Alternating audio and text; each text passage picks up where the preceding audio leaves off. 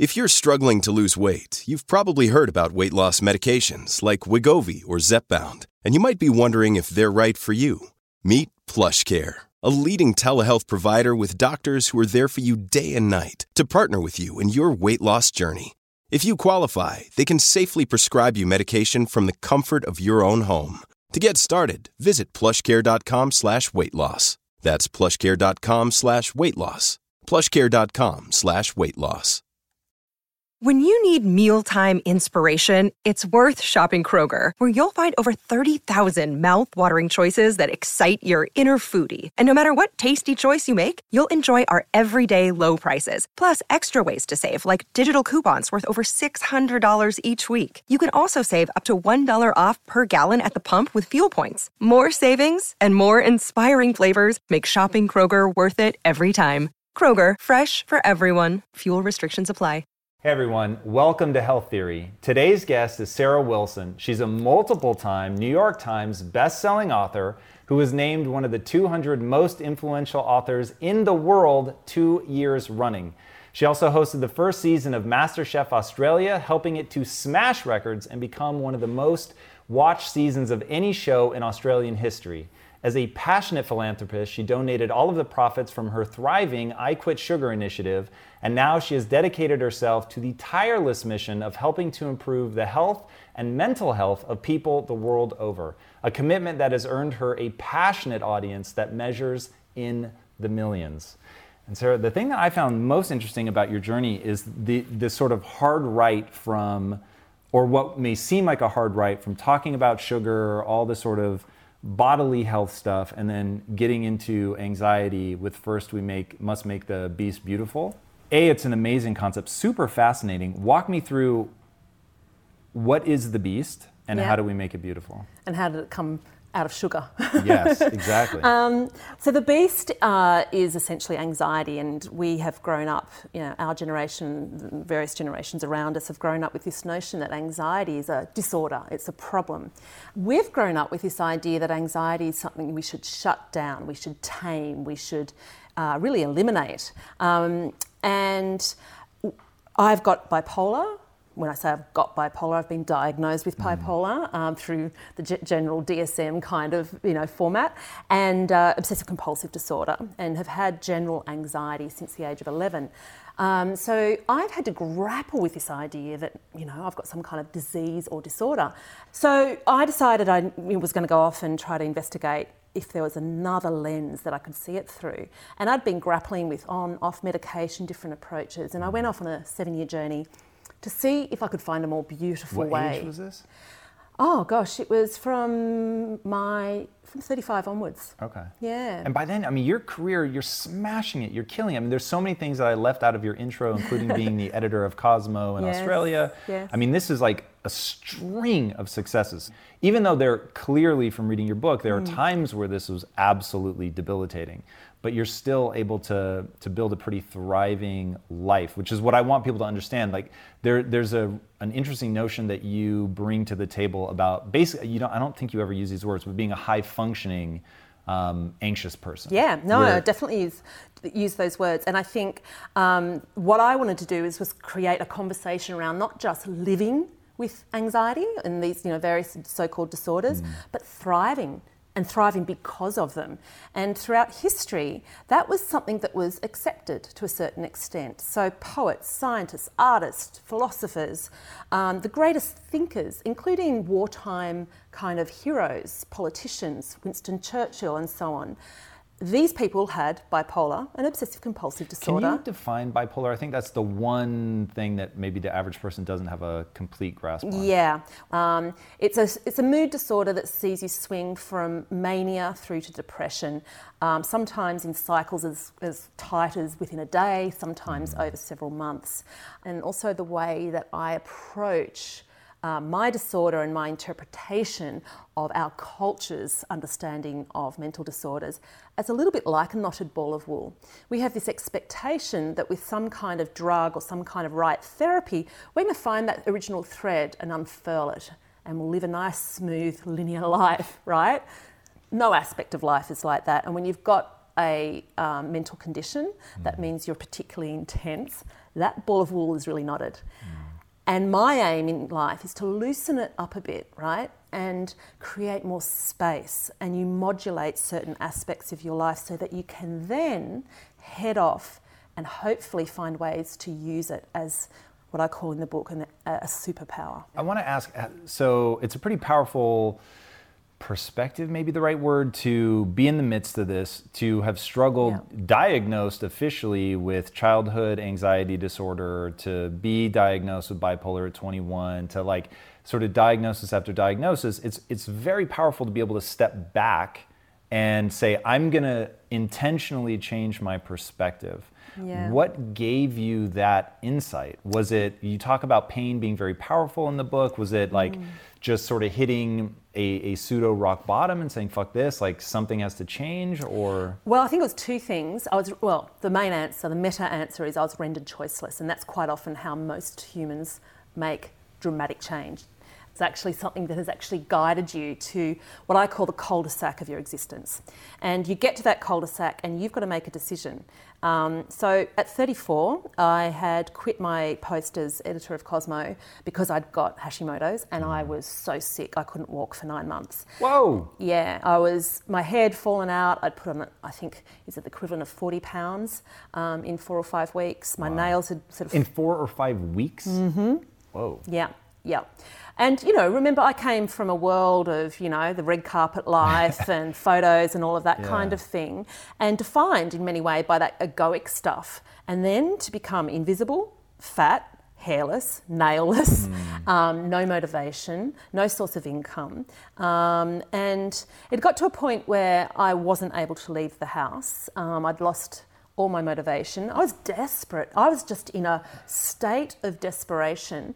Uh, I- Because you don't know what the hell's happening? You're like, I'm downward spiraling, it- or. well, let's go back to that clusterfuck of wool, right? I was, I had that thought, and then I had the thought of I should be doing better, and I'm a fighter. You hmm. know, leading up to this point, I was doing sand running races, 24 hour mountain bike races. I was running to work and back every day. I was having three to four hours sleep, a bottle of red wine each night, two coffees in the morning, and I had Hashimoto's disease at that stage. And, and interestingly, talking about sort of being rendered choiceless, I did a story, commissioned a story um, on infertility and um, what's called the egg timer test, which was a big thing back then. Egg timer test? Egg timer test. It is a it was a test that young women could do to see how many eggs they had left and how much time they had before they were not able to have children. Um, it's since been deemed highly inaccurate. However, I was the only person in the office who was, who was at the right time in their cycle to do the goddamn test. And so, um, as life would have it, I do this test and they say, hey, listen, we hate to tell you, but you are going through perimenopause. And I was 34 um, you're never going to be able to have children. Um, something seriously is going wrong with your hormones. You need to get this checked out. Um, so I ignored that test. Because you didn't like the answer? I did not or- like the answer. Okay. And so I ignored it for six months until my health ran down to a Mm. point, and basically I had no thyroid hormones. And by the time I presented myself to a specialist, they said I was weeks away from heart failure. So that's how hard I went until I finally stopped and I crashed. So to answer your question, the first thing is my body stopped me for me. That's how I see it now. Tell me more. So, what do you mean? What What is the the um, hole that you're trying to fit into that wasn't you? The rat race, the climbing the corporate ladder, It being was successful. all that, exactly. It was that. It was also that A type concept, that A type construct that women, I think, um, in particular, of my age, my era, uh, we very much were of that mindset where we had to beat the boys and we Mm. had to almost take on a masculine physicality, a masculine mindset.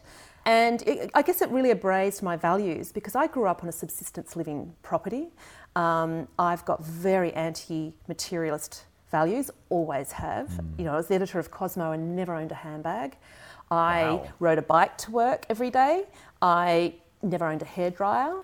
Um, so, yeah, I was regarded as, as odd within the building. And that was okay for a while. And then it was, you know, revenue was starting to fail. It was when magazines were starting to suffer and Mm, all yeah. became less about creating amazing content as about satisfying advertisers. And that cycle has obviously tightened and tightened and tightened around the world now. And I didn't think it was right. And there were things that I was having to do and decisions I was having to make that did not sit with my values. Um, and fortunately, I've got a mechanism, an internal mechanism, that if I don't listen to my values, it explodes out of me. But yeah, at 34, after all of this happened, the sickness, totally living in this space of being redundant, you know, and invisible. Um, oh, I want to stop you this time. Yeah. What do you mean invisible? Well, I was in the public eye, and all of a sudden, I was, you know, fat, hairless, um, infertile, and I was physically and, and actually invisible in the sense that I was pretty much housebound. Okay. And amidst all of this, as life has it, my car was stolen, my surfboard was stolen, my bike was stolen. Um, Good run. yeah, it went on and on, and to the point where it became comical. And your friends drop off, and I think with chronic illness, it's you know very often said that um, at first you get a bit of love and attention, and then you know over time it, it becomes monotonous for people. You know, there's no improvement. Um, monotonous for yourself, and I just wasn't engaged with the world. You know, so I was invisible in that sense. Um, I wasn't down the street meeting strangers and saying hello to the barista who made my coffee because I wasn't leaving the house. So there was a moment where I'd been awake for three days Oh God! Mm, and I was lying on my bedroom floor. I'd Because not your left. mind is racing, or what's going on? Well, let's go back to that ball of wool Yeah. analogy, or even just let's yeah, let's imagine just all these thoughts are coming in and all thoughts are coming out. Yeah. And when that happens, the net kind of movement is zero. I was numb. I'd gone into freeze mode. I was manic, I was depressed, I was stuck all at the same time. And it was just this kind of frozenness. And I was I was lying on my bedroom floor facing one of those mirrored cupboard doors and I could hear the kids upstairs, um, you know, going to school, and I could hear all the normal sounds of, of daily life. And I, I was ready to check out. I was, I was ready to die, and it's really calm about it. And, um, and I looked at myself in the mirror, and I couldn't see myself. Like it was like this emptiness. And then this thought just dropped into my head, and it just said, What if you just kind of started again with just the clothes on your back and did it your way? No one to bother you, no one cares, no judgment, because hey, you're willing to let go of everything. So why not just start with what you've what you've got just here and let's see what happens. And that notion of an experiment, let's see what happens, um, became my motto for the next kind of, let's say, well, 10 years. Um, and I literally got up and weird stuff started happening, like just bang, bang, bang, because I honestly didn't care. I had nothing to lose. And so I made a commitment to myself that I would remember that that's what I'd committed to. I would start off again with just the clothes on my back and I would live by my values and I would promise never to get caught up again. Um, and that's what enabled me to go off and explore things, ring up His Holiness the Dalai Lama, whoever it might be, ask, you know, and asking questions. Um, and I just went and went and went. And so, First We Make the Beast Beautiful was an exploration of how you can do life differently without getting caught up and being stuck in that mold, that square peg, you know, round hole being a square peg. Your ability to reframe, I think, is so important right now as mental health issues appear to be on the rise. There's some debate. Certainly, it the the visibility of it, the opportunity to help people who are struggling with it, whether it's actually more people that have it or not, I think is irrelevant. Being able to paint a new picture, create a new perspective, invite people to um, really experience their own life completely differently because they utterly change the frame, I think Yeah. is so powerful. And you, you bring up an interesting point there, Tom, that there is a little bit of conjecture as to whether it is on the rise. And it is, I'm one of those people that does question it. Um, so if we're talking uh, what I call everyday or fair enough anxiety, um, that's on the rise. So people just kind of being angsty and, and so on. In terms of disorders such as bipolar and obsessive compulsive disorder, that's not necessarily on the increase. It's been at around about 4 point, sorry, 1.2 to 1.4% of the population around the world throughout history, um, which suggests, and I point this out in the book, that it's an evolutionary quirk that's kind of within the human sort of mm. species to ensure our survival so that we don't we're not all just kind of lemmings following each other around the planet hunting and, gathering there's some weirdos that go and invent the wheel or penicillin or you know lead a country to peace you know some of our greatest thinkers Talk to um, me about anxiety as a driving force. That was something I found really interesting. Yeah, well, what I'd say is that if we go back, that's the disordered anxiety. In terms of everyday, what I call fair enough anxiety, the fight or flight response, which is actually inherent to our survival, that is perceived as being on the increase, right? Because, and this is, I have two theories for it. Um, first of all, I think that the way we live our life now emulates the anxious experience. So, toggling between screens, running between activities, being permanently distracted, um, and feeling that we should be distracted. Focusing is kind of not cool, you know, learning thoroughly is not cool. Reading a newspaper article thoroughly is just not what we do. Um, that emulates the same hormonal response in the brain, the fight or flight response. And so we are perceiving an anxious life because um, we are living a lifestyle that, that, that sort of creates that hormonal response. So there's that aspect of things, and also that A type, busy, busy, busy kind of uh, notion is revered. You know, how are you? Oh, I'm so busy. You know, well, you know, that means you're on track. Um, the second aspect of it is that we lack resilience. So I don't think we've got an anxiety problem, we've got a resilience issue, especially amongst young people. So we can't sit in our shit long enough to pass through it and kind of find a way of coping. You've got to get vigilant, you've got to get focused, you've got to take responsibility. You know, I refer to having anxiety disorder as carrying a shallow bowl of water around for the rest of your life. Mm. And you have to ensure it doesn't get unstable because it'll start to slosh and then it'll get out of control and you'll end up spilling water all over yourself and loved ones. And you've got to keep going back to the source and starting mm. again. And there's a responsibility that comes with having this condition. And that's what I really try to instill in people. So, how can anxiety be something that you can actually use as a, a hmm. force of good? Well, one way we can perceive it is to understand the biology of it and how it all works in the brain.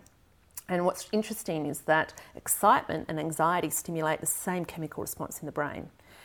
And so there's some techniques in the book that I share where when I'm anxious, I often choose, I actually really go through a process of choosing to see it as excitement. And quite often it is. And I think I've actually heard you talk to somebody, maybe Sam Harris, about this on one of your podcasts. It came up briefly. It, it has definitely come up. I I Mm. There's, there's am a little conflicted about this, and Yeah, and maybe me. because I'm bad and bad at it, Yeah. and I'm very open to trying to get better. It is anxiety for me is is like a self-reinforcing loop in the way that excitement is not. And so there's something to anxiety that is far more sinister. That's why I found your book so interesting. Mm. Is it was the first time where somebody said, "Well, whoa, whoa, whoa."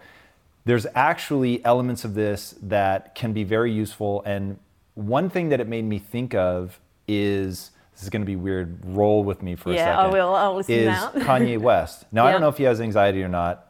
I'd be a little surprised if he didn't have something approaching mania at times. And you talked about how people that had this kind of disorder in the past would had at times in certain societies become shamans and things where because it allows them to, to they're ejected from the box. They're they're thinking so far out in like a different realm. And when I think about what I have tried to cultivate, one of the things I had to learn as an entrepreneur was to eject myself from the box, to to be outrageous, to to almost emulate things that from the outside, like one guy wrote a DM to me and he's like, "Hey, bro, I think that you have you're you're manic depressive," and he was Yeah. like, "I think that you you're prone to mania," and I was like, "That's so interesting." Because I've had to train myself to be able to do that, to get outside the box. And so you look at somebody like Kanye mm-hmm. West who lives outside of the box and you start to see, wow, it is a double edged sword. There's no question. Yeah. But in terms of breaking frameworks, in terms of, like you said, that Hashimoto's, as terrifying as it is, actually forced you out of a framework, forced you out of a way mm. of thinking, left you in the cul-de-sac of your life, no choices. And so there is something really, really interesting. So why do that. you why do you dispute the notion So, that yeah, you can going back to reframe anxiety as, as excitement at times? You know, as, as a I, I will say this. I think it's amazing advice. I will only give you my limited um, experience having tried it and come up wanting. So when I am really getting anxious, there there is it's a positive feedback loop. And you talk about this in the book. I laughed out loud. When you say like being afraid leads you to run and running makes you feel better. Yeah. With anxiety, it only seems to make you more anxious. And I was like, yes, that is exactly no- it. It's so fucking weird. Hmm. So the thing that makes me anxious is anxiety. Yeah. So I can even get anxious just by being around someone who's anxious. Yeah. Because that like reminds me being cold, which has the same physiological response for me, makes me anxious. And then like once the anxiety starts, like it, it just fucking snowballs. Yeah. And so my whole thing is I need to interrupt that mode. And it may stem from a it doesn't quite feel like framing but it definitely stems from at least partly the the fear right so i'm thinking oh the anxiety is going to make me perform worse and that's bad and then i'm worse and so because i'm worse that's a reason to worry and so like i get that that there is very much a mental game Yeah. but the mental game has always felt like i need to interrupt the the positive reinforcement. Well, the, loop what you're saying is that when you're anxious, one of the things about being anxious is it's very hard to stop and actually say to yourself, okay, let's calmly Mm. rethink this, let's reframe it as excitement. It just doesn't tend to happen, and I totally get that. Look, there's a couple of things in terms of that notion of, I mean, the worst thing about anxiety, as you say, is that we get anxious about being anxious, and then we get anxious about being anxious about being anxious, and so on and so forth. And um, there doesn't seem to be an end point. Um, with hunger, we can eat. Most of our pain can be satiated with something else. With anxiety, there doesn't seem to be something that is the end point, that is the satiation point, and so on and on we go. So we do have to make a, we've got to create our own end point. One of the things that I found that really resonated with people is that there was a study that showed that a panic attack, for instance, which is how a lot of people experience anxiety, um, only ever lasts 20 to 30 minutes. Now, if you know this, right, just learning it, reading it in my book, you can actually, maybe not the first or the second time, but the third time you have a panic attack and berate yourself and go on that spiral, um, you can actually say to yourself, hang on, this is only going to last 20 or 30 minutes. I can sit through this. I'm sure I can be resilient enough to last 20 to 30 minutes of agony if I know that I'll come out the other end and we'll be all cool. So, one of the salves that I mention in the book is to read and learn and have new conversations. If we stay in this notion of anxiety being a disorder and that's the end of the story, mm. we're going to stay anxious about being anxious about it being anxious, looking for pills, outward fixes, which, as you know from my book, is part of the anxious condition. Searching outwards when the salve is about coming inwards, doing the work to come inwards. Our culture sends us out ricocheting outwards to pills, self help books, new gurus, next, next, next, right? That's anxious about being anxious about being anxious. You go and look for more, more, more. Um, it's wrong way to go back. We've got to kind of come back in. And so it is practice. It's about reading, having different conversations. It's about also sheer years on the planet. And I really like um, the Stanford address that Steve Jobs go- gave, and I'm sure, sure you know it, where he talked about how you get old enough where you can look back and join the dots, and you realise that all the things that made no sense at the time, they all link up and they create a story. I mean, he went and sat in on a typography class in the was it the early '90s or late '80s. Made no sense at the time. Well, we all know it was kind of crucial, right? Um, so for me, this is what I often say to young people: is just trust is going to lead somewhere. And so sometimes that notion of being able to sit and reframe things, even in the wildest of anxiety spirals, it is about just kind of over the years reminding yourself, reading more things, feeling what works, and going, oh, that's right. And I do think meditation as a discipline, as a, as a practice for that kind of thing, that ability to stop, find a space between all the words and all the stuff, to regroup, refocus, and be vigilant, um, is non negotiable. So there's, there's, 100%. there's, there's maintenance so that you can modulate, and then there's stuff that you need to do when you're in the wildest of panics. It's a two it's a two pronged approach, and that's how I live my life. Talk to me about meditation. That that has been the game changer for me. And when I think about the hardest things that I've gone through in my life, um, thankfully they came after I learned how to meditate. And whoa, when I think about what that could have been like if I didn't know how to, at a physiological level, break the the spiral of anxiety, um, ooh, Yeah. it's not it's not good. So um, you've sort of tongue in cheek said that you're a terrible meditator. That will resonate with so many Yeah. people. One, walk people through. Um, have you improved? And if you haven't, why it's still powerful? Um, okay, so yes and no is my answer to that one. Have I improved? I've been meditating for almost 10 years. Have I improved? No, I'm still a crap meditator. However, that is the beauty of meditation. The crappier you are at meditating, the more benefits you get. Why is that? So, meditation, as we know, is a practice. There's no end point, you know, there's no perfection to it. Um, what I feel is, especially in our contemporary culture, the real benefit of meditation, and it doesn't matter whether you're meditating on a flame, a mantra, um, you know, your breath, whatever it might be, everybody within meditation is, is instructed to come back, right? Come back to the breath, come back to the mantra. And I do a Vedic style, and um, there's a, a, a Sanskrit word, sukshma, which means um, effortlessly and innocently. So you use sukshma to gently come back. And I sort of rem- think of as sort of a child that wanders off, and you mm. just gently bring it back, and it, off your thought, your thoughts go off. You know, you're a crap meditator. You're thinking about what you're going to eat afterwards and what you want to do, and oh god, this feels really great. I'm gonna, you know, I'm going to write a blog post about it, whatever it might be you gently come back. Now, if you're a great meditator, okay, in your 20 or 30 minutes, you might only have to do that a handful of times. When you're a crap meditator, you are constantly hmm. gently coming back, gently coming back. Now, within that 20 or 30 minutes, it's pretty tedious. But what you're doing is you're retraining synapses in your brain that basically say sukshma, sukshma, keep coming back, keep hmm. coming back. Wandering off, come back. So you go out and get up and start the rest of your day.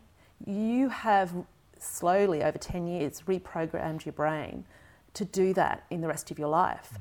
So I don't really care if I'm a crap meditator. I care about the impacts for the rest of my life, you know, what it's doing for me in the rest of the day. And the other thing is, I've had to do a massive pivot, a sort of a 180 degree turn in terms of the way that I was approaching life. And meditation has been the best wrestling pit. You know, me versus my ego. You know, sometimes my ego wins, and sometimes little I, big I wins, you know.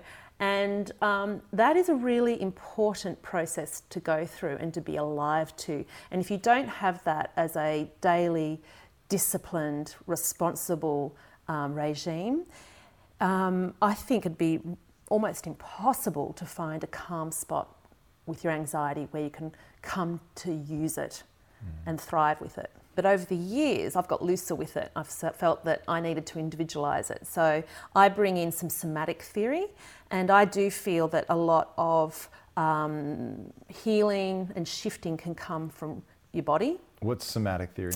Well, it's to do with your body, um, using different aspects and feelings in your body. We hold so much emotion in different parts of our body, and this is an area that's qu- quite old, but it's having a bit of a revival at the moment. And you mentioned before the flight, fight, or freeze response. And animals, often when they've got that really primal fight or flight thing going on, it gets released because they either run or they tear something to shreds, you know, and survive. And there's a release for that kind of cortisonal, adrenal kind of surge, which is very, very natural. And then it all drops off. With so much of human anxiety, which it, you know, is kind of generally involved in an office or a relationship sitting on the couch, you know, we don't have an outlet for it. We're not allowed to scream, we're not allowed to bolt, we're not allowed to fight. We've got to bottle it up. And so animals and, and presumably humans, you know, back in caveman days, we had an opportunity to flee. Um, and that's why exercise is an amazing salve for anxiety because it is an opportunity to express all of those hormones out, get them expressed so you don't do anxiety more than once. You get anxious, but you don't get anxious about being anxious about being anxious. You can break that cycle. So, exercise is an amazing um, salve. But um, if we're holding all of that in our body, it's been held somewhere. And it sounds particularly woo woo, but there's quite a bit of science now showing um, that therapy that can get you to focus on those parts of your body. And the pelvic bowl is where our running mechanism and so much of what we do to defend ourselves pivots from. Uh, so, talk to me about the work. So, meditation, that's Yep. obviously a practice that you can keep doing. Um, what are some other things that, that you call the work that people need to do? Take responsibility. Obviously, that's going to be part of it. Yep. Um, but how, if somebody's watching this right now and they're they're fighting that fight, they're in that struggle, but they haven't had that moment of reorienting and, and now going Yeah. down the path, what do they do? Um, another thing to do is walk. And again, there's um, like meditation, there's a lot of science, in fact, even more science, I would say, around the benefits of just walking. Um, it can be done when you're in the middle of a panic attack, when you're in the wilds of it, but also as a modulating, um, sort of moderating lifestyle kind of um, hack. Um, what's really interesting is the part of the brain that controls walking is the same part of the brain that controls the flight or fight response.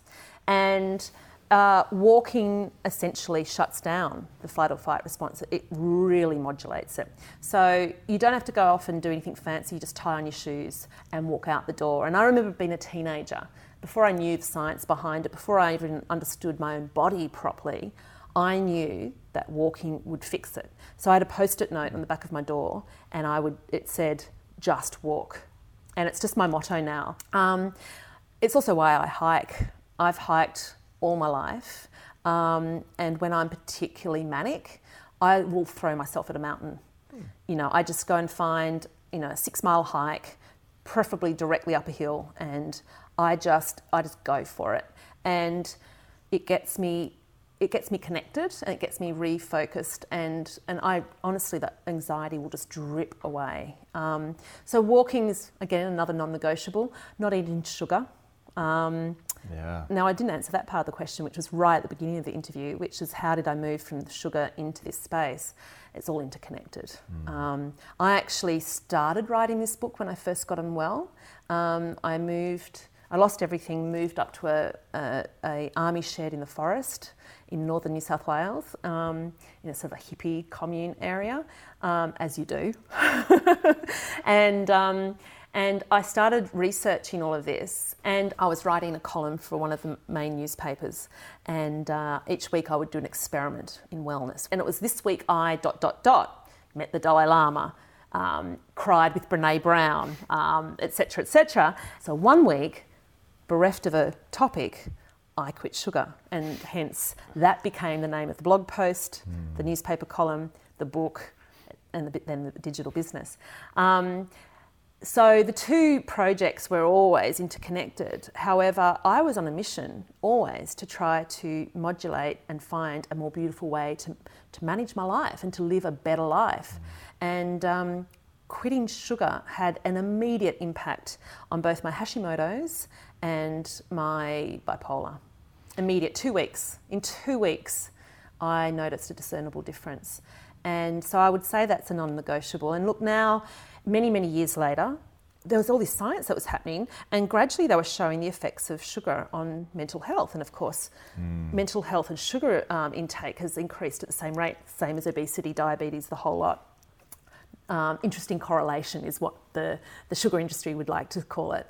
Um, so yeah, now we see studies that show there's a there's a clinic in, in Switzerland that do uh, ran a trial giving um, some bipolar patients a tablet and the rest um, all they did was take sugar out of their diet and the latter group did a hell of a lot better. And what they found is there's a connection between uric acid and and bipolar and uric acid is, is produced when we eat too much sugar, etc. So there's a lot of science happening in that area, but we also do know now that it's not about a chemical imbalance in the brain, it's more about gut health.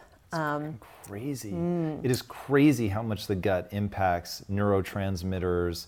I heard you talk about serotonin and Yeah. how 80% or more is stored in the gut. The first time I heard that, I was like, is that a typo? Yeah. Like, it is utterly fascinating to me Mm-hmm. that, and, and speaking personally, six years ago, I didn't even know what a microbiome was. I didn't know that we had one. I had no concept of that whatsoever.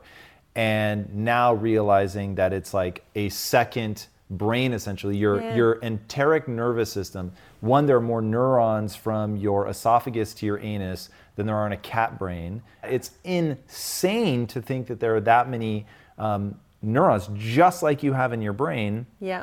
in that space, and then to think that there are more cells in your body that are bacterial, viral, Absolutely. fungus than there are human cells by a lot, Yeah. um, and that they can communicate both Yeah. ways is really That weird. whole notion of cutting the head off from the rest of the body, you know, sort of Mm. since Descartes, um, has dictated the whole way we see mental illness. And we're now unifying the two. And we're starting to really question some of the science. So, that whole chemical imbalance science, by the way, in the last, I think, two to three years has been completely debunked. And guess what?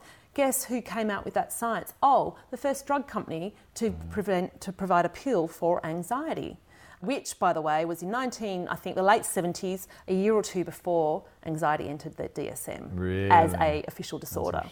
So these are all the questions we've got to ask. Um, sugar as well is as just as controlled by various you know, influential groups, and you've got to ask robust questions about that. The great thing, just to go back to some of the stuff that people can do, is that it's all free. It's all free. It's a bit hard. Meditation, like meditation is shitty, right? But you just do it. We all learnt, we're a generation who learnt to clean our teeth twice a day and to wear seatbelts. We got over it pretty quickly, right? There's a generation now that have to get used to not carrying plastic bags. You get used to it, you know. Humans are pretty good like that. So meditation twice a day, you just do it, non-negotiable. Walk. One of the best things you can do for your health, particularly your mental health, is to sell your car. Bit hard in LA. Interesting. Be- so that people will walk. So that you walk. I, don't, I haven't owned a car for many, many years. I walk everywhere, absolutely everywhere. And it's a mental health strategy. And it forces me to walk. Um, so walking, um, not eating sugar and eating a, a whole food diet. Like, and if you want to know another really simple tip in terms of wellness, just learn to cook. Um, you know, when you stop eating sugar, you stop eating processed food, which means you've then got to buy real food, which means that you've then got to cook. So just learn to cook. Um, stop eating packaged foods. It is a silver bullet straight through to kind of stable mental and physical well-being. These are not expensive things. These are things our grandparents used to do. Um, they kind of sound boring and really unsexy because people want the thing with the TM on it, right? They, they and they want the person who's got the five the five best hacks for such and such. Um, but really, some of it, some of what we need to realise about where we need to head politically, spiritually, physically, is that it might just be a bit more ordinary than we're used to. And that's a good and beautiful thing. Which makes sense. Like when you think about just stripping things down to their essence, getting back to first principles, what what are the things that are more likely to work? It's going to be physiological, what I call physiological hooks. So, we'll meditation, right, is a, mm-hmm. a physiological way to interrupt like the thought patterns and all that, but using something that evolutionarily we would have anyway. Um, eating whole food whenever you can, getting you know um, things you can trace back where it came from. Yeah. And I will say that I am I am so sad that I missed the obviousness of the first principles of this. That what your food ate matters. I just you couldn't have convinced me of that ten years ago. Like Yeah. it just seemed so ridiculous to me. Yeah. And now that seems so patently obvious when you think about the fact that your cells turn over every seven years, some much, much faster Mm. than that. You're made of the things that you eat. And if you're made of the things that you eat, the things that you eat are the, made of the things that it ate. So Mm. it's like, or didn't eat. Yeah. How it was how it was formulated in a lab somewhere by a multinational company um, with um, you know a vested interest in seeing you addicted to their product. Yeah. I mean that's that's the that's the frightening thing. And the best thing you can do is stick it up the system by cooking your own food and don't buy stuff from packets. Um, some of the other hacks that I think people quite like and find helpful is getting touched. And this is a weird one, but I Getting touched? human touch. So if you're not in an intimate relationship, it can be difficult. And there's an anecdote, I don't know if you remember in the book, where I was having a panic spiral. Um, I was in a shopping mall, there was a running shop nearby, and I went in there and said, I don't know what size my sh- feet are. And I said it because I knew he would have to pull out one of those metal slidey things, you know, those old school Yeah, stuff, yeah, and he'd have to measure my foot, and he'd have to touch my feet, and he'd have to talk to me.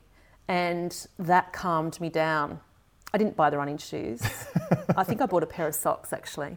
Um, but um, yeah, I've had to do things like that, or I go and get a cheap Thai massage.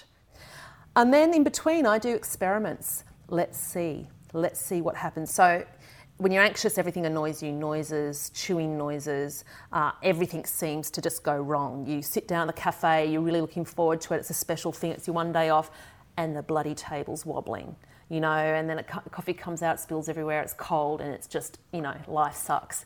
And um, what I do now is I go for the wobbliest table and I sit there with the air conditioning unit dripping on top of me. And meditation teaches you that. I meditate outside each morning. Um, I do exercise every morning. That's another tip: is have a morning routine. The decision making making part of your brain again is the same part that modulates the flight or fight anxious response. And so, if you have to make too many decisions in a day, it will actually trigger anxiety. and when you're anxious, you can't make decisions. Um, and so, the less decisions you've got to make in the morning, it frees up that, that capacity and prevents you from getting anxious um, in the rest of the day. So, yeah, go to the pain, sit in it, practice it. And when you're meditating, sit there with flies buzzing around, you've got a leg cramp, you've got an itch, sit through it, practice the resilience. I Um, was going to ask you, like, if you have recommendations for people to become more resilient. Is it as simple as meditating when your nose itches like crazy and not Yeah, scratching it? It's absolutely as, as simple and powerful as that. Do you have other ones? Um, well, going to the wobbliest table at the cafe, I think really works. I have a little thing in my head that says stay, stay. So when I'm reading, of course, I want to go and check Instagram. I want to get up and just, you know, see um, if somebody's emailed me. I want to go and ring somebody. And I've got one page, you know, through one page. We can't focus on long reads anymore. And there's a part of our brain that's really starting to suffer from that. And so I will practice reading and I have to read a chapter before I go and check my phone, and I put my phone on the other side of the room. It's dumb stuff like that, but it works because we've got to rewire our brain in different ways. So, yes, there's a whole bunch of resilience, like kind of techniques that I practice. And I experiment constantly. You know, I'm a really bad swimmer. I, I spend more energy just trying to stay afloat, and that's why I do it. I live across the road from the beach. And sometimes I go down, I go, all right, well, I go there, I'll go to the, the pool. There's a pool at, where I live, which is in the ocean. It's ocean water. It's a, you know, Olympic sized pool. And that's easier. But that's more exciting. I see octopus and I see, you know, um, stingrays. Sometimes I'll see 20 stingrays, you know, um, and beautiful fish and, and so on. And sometimes I just want to go there, but I'll often choose the harder thing just to see what happens. Mm-hmm. Yeah, I think that's incredibly good advice. And what I love about what you're saying is that I think a lot of people think that to build their resilience they have to do crazy shit when in Oh, no. reality it's it's pretty simple stuff. Meditation I think is huge. Like if you have an itch and not scratching it, you'd be surprised what that Yeah. does. Cold showers are big, not wanting to do it but doing it and then staying in the water. That the notion of repeating stay, that's really strong. I stay like that longer. a lot. Stay The gym is big, so that I want to stop, this hurts, my muscles are on fire, whatever, and you keep going, Yeah. showing yourself that you really can go a lot farther than you think you can. Yeah. Which is really, really powerful. Yeah, and start where you are. Pema Chodron says that. She's, it's just a wonderful concept. Wherever you are is an opportunity to wake up or to practice resilience or to stay longer or whatever it might be, wherever you are. And um, I suppose that's how, you know, and that's ordinary, but from the ordinary, amazing things can happen. And apart from anything else, it gets you mindful, you know? Um, all of these things get you mindful. They can seem draconian, they can seem kind of a bit rah rah, you know, um, but mostly it's about the, the vigilance that you apply while you're doing it. it. It really doesn't matter what you do. Morning pages, you know, um, there's all kinds of things. Going to the gym, as you say, cold showers. We see these fads coming in and out.